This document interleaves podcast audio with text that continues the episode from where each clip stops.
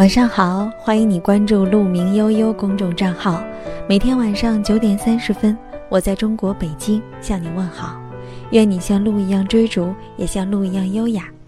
我是鹿小姐，你今天过得还好吗？生活中你是一个爱笑的人吗？每当我看到身边的亲人或者朋友们笑的时候，我就会由衷的开心，因为那个时候是他最开心的时候。但也有一种笑让人心碎。接下来我要和你分享的这篇文章来自于作者毕淑敏。有一种笑令人心碎。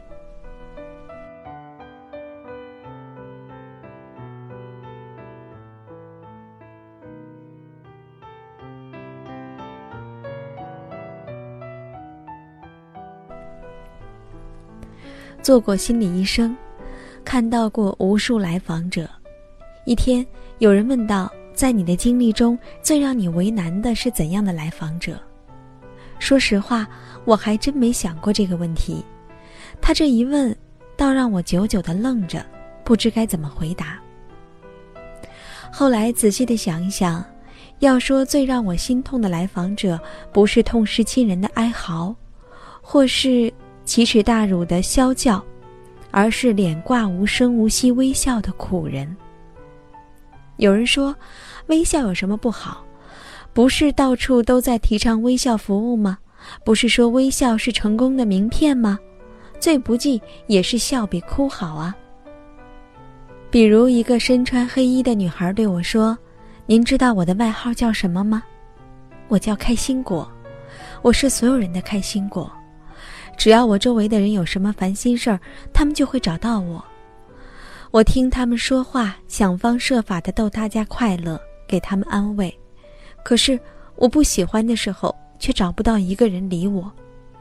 周围一片灰暗，我只有一个人躲在被窝里哭。我听着他的话，心里非常伤感，但他脸上的表情让我百思不得其解。那是不折不扣的笑容。纯真善良，几乎可以说是无忧无虑的。连我这双饱经风霜的老眼也看不出有什么痛楚的痕迹。他的脸和他的心，好像是两幅不同的拼图，展示着截然相反的信息，让人惊讶和迷惑，不知他们该逐哪一页。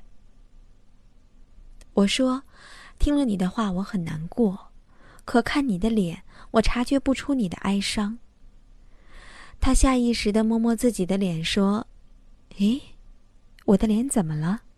很普通啊，我平时都是这样的。”于是，我在瞬间明白了他的困境。他脸上的笑容是他的敌人，把错误的信息传达给了别人。当他需要别人帮助的时候，他的脸、他的笑容在说着相反的话：“我很好，不必管我。”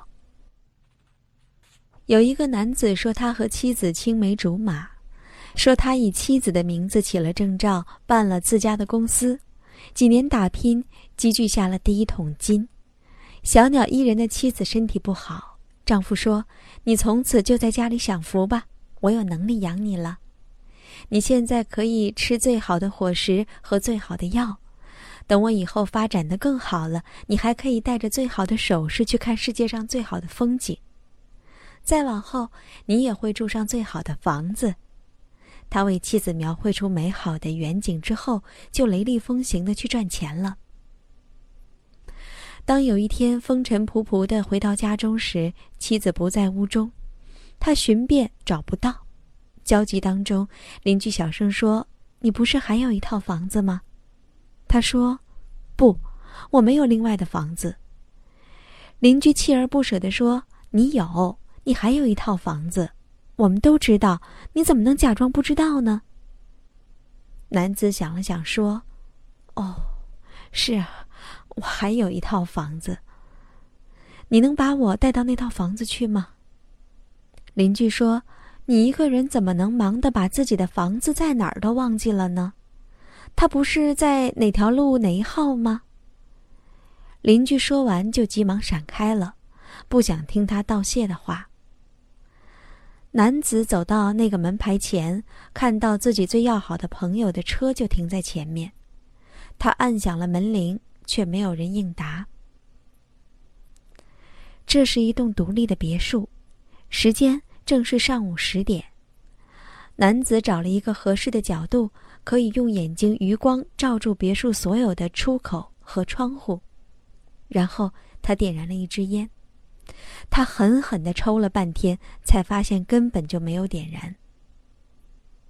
他就这样一支接着一支地抽下去，直到太阳升到正午，还是没有看到任何动静。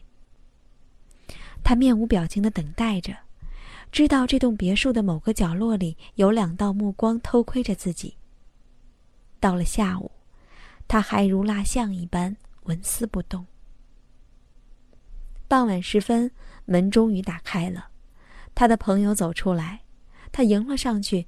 在他还没有开口的时候，那个男人说：“算你有种，等到了现在。你既然什么都知道了，你要怎么办？我奉陪就是了。”说着，那个男人钻进车子，飞一样的逃走了。丈夫继续等着，等着他的妻子走出门来，但是。直到深夜，那个女人就是不出来。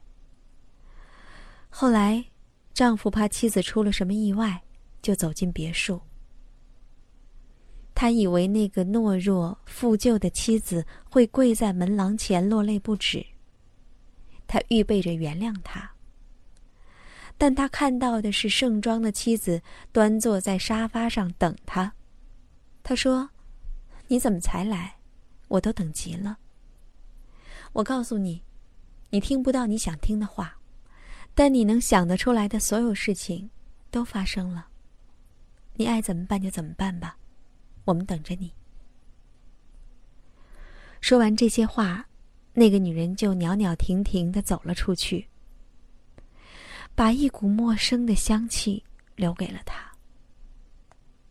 他说，那天他把房间里能找的烟都吸完了。地上堆积的烟灰能让人以为那里曾经发生过火灾。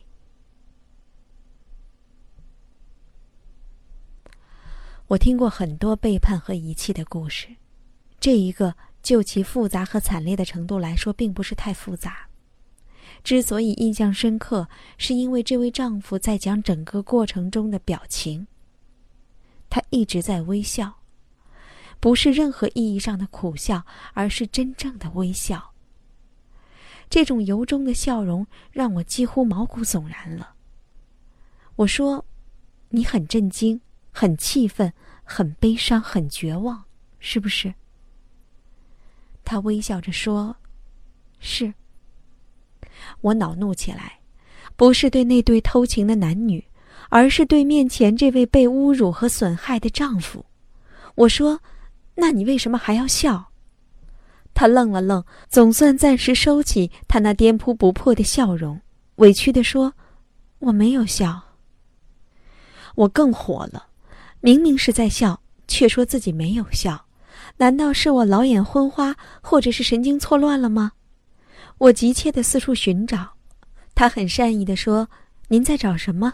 我来帮您找。”我说：“你坐着别动。”对对，就这样。一动也不要动，我要找一面镜子，让你看看自己是不是无时无刻不在笑。他吃惊的拖着自己的脸，好像牙疼的说：“笑难道不好吗？”我没有找到镜子，我和那名男子缓缓的谈了很多话。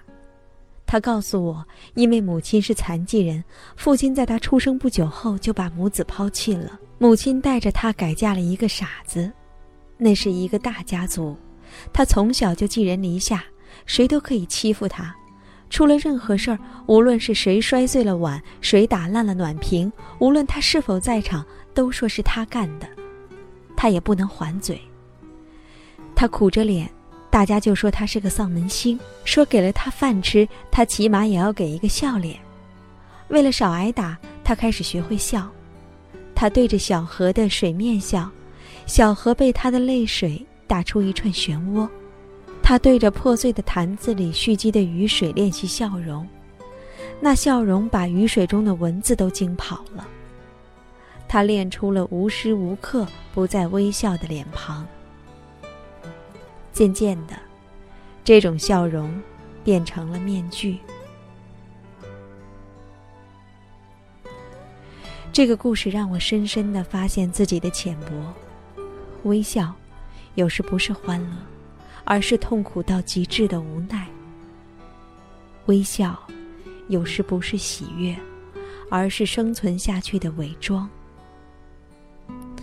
深刻检讨之下，我想到一个词来形容这种状况，叫做“佯笑”。佯攻是为了战略的需要，佯动是为了迷惑敌人，佯哭是为了获取同情，佯笑是为了什么呢？当我探求的时候，发现在我周围浮动着那么多佯笑。如果佯笑出现在一位中年以上的人脸上，我还比较理解。昆维生活和历史给了大家太多的苍凉，但我惊奇地看到很多年轻人也被杨笑的面具所俘获，你看不到他们真实的心境。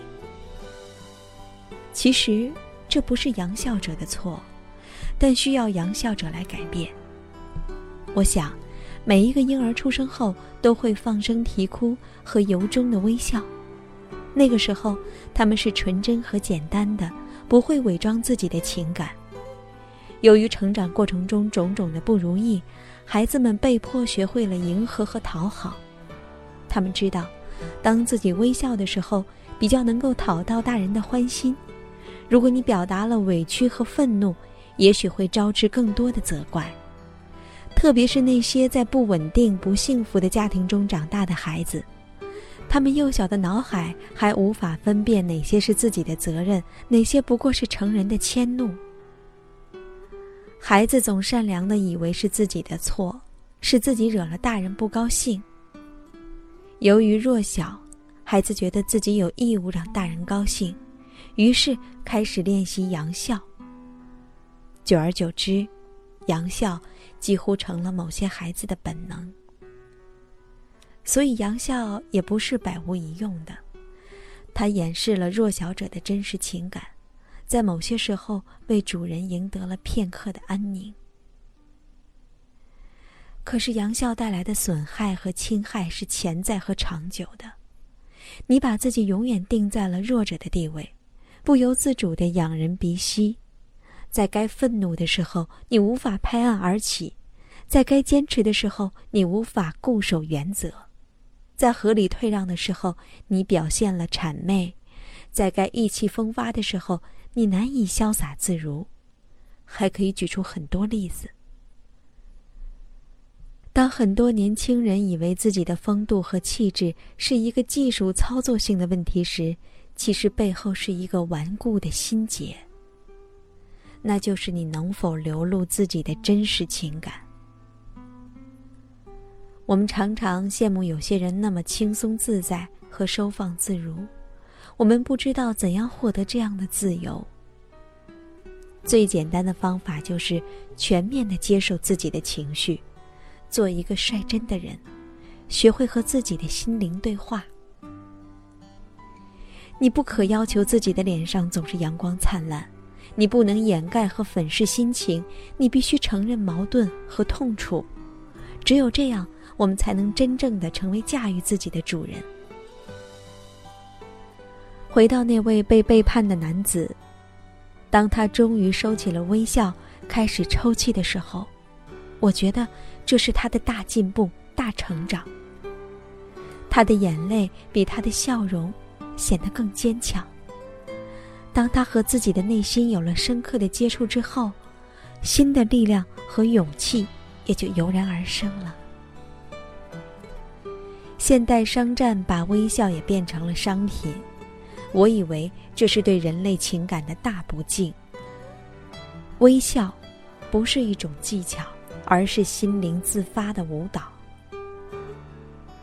我喜欢微笑，但那必须是内心温泉喷涌的绚烂水滴，而不是靠机器挤压出的身影。请你。不要仰笑。那样的笑容，令人心碎。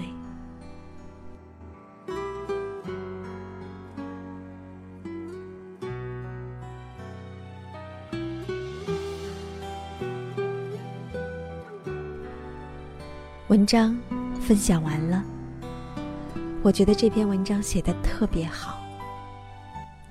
我们总是希望自己变得更受大家的欢迎，我们希望自己有更加精致的面庞，有更加得体的微笑，能够让很多人都喜欢我们。可是，往往最不接纳我们的人，是我们自己。我们总是嫌自己脸太大了，嫌自己。五官长得不够精致，嫌自己不会说话，嫌自己不够得体。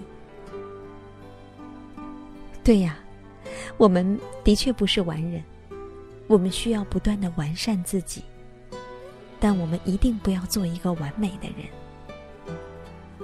接纳自己，接纳那个并不完美的自己，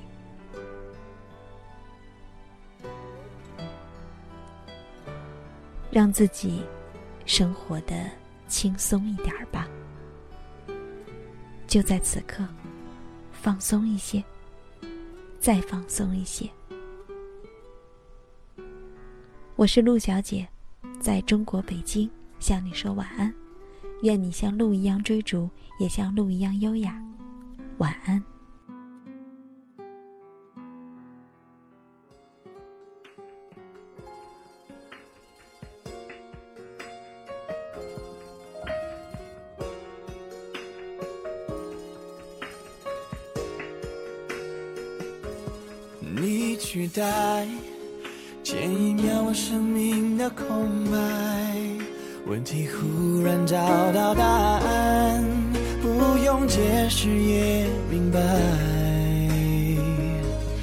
的微笑是一个暗号，我能解读那多美好。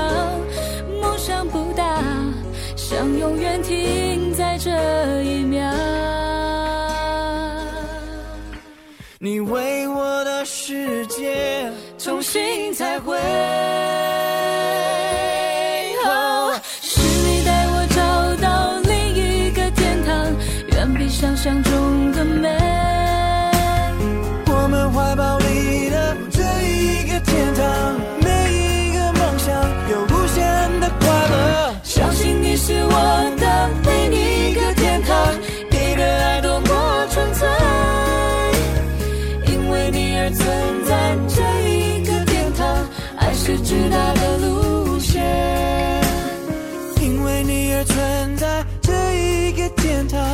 想陪在你身边。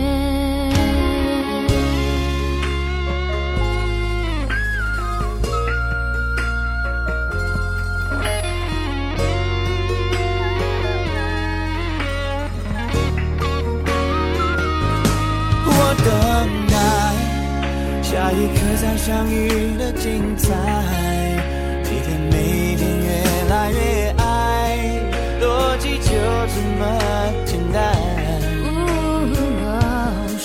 转到同一个频道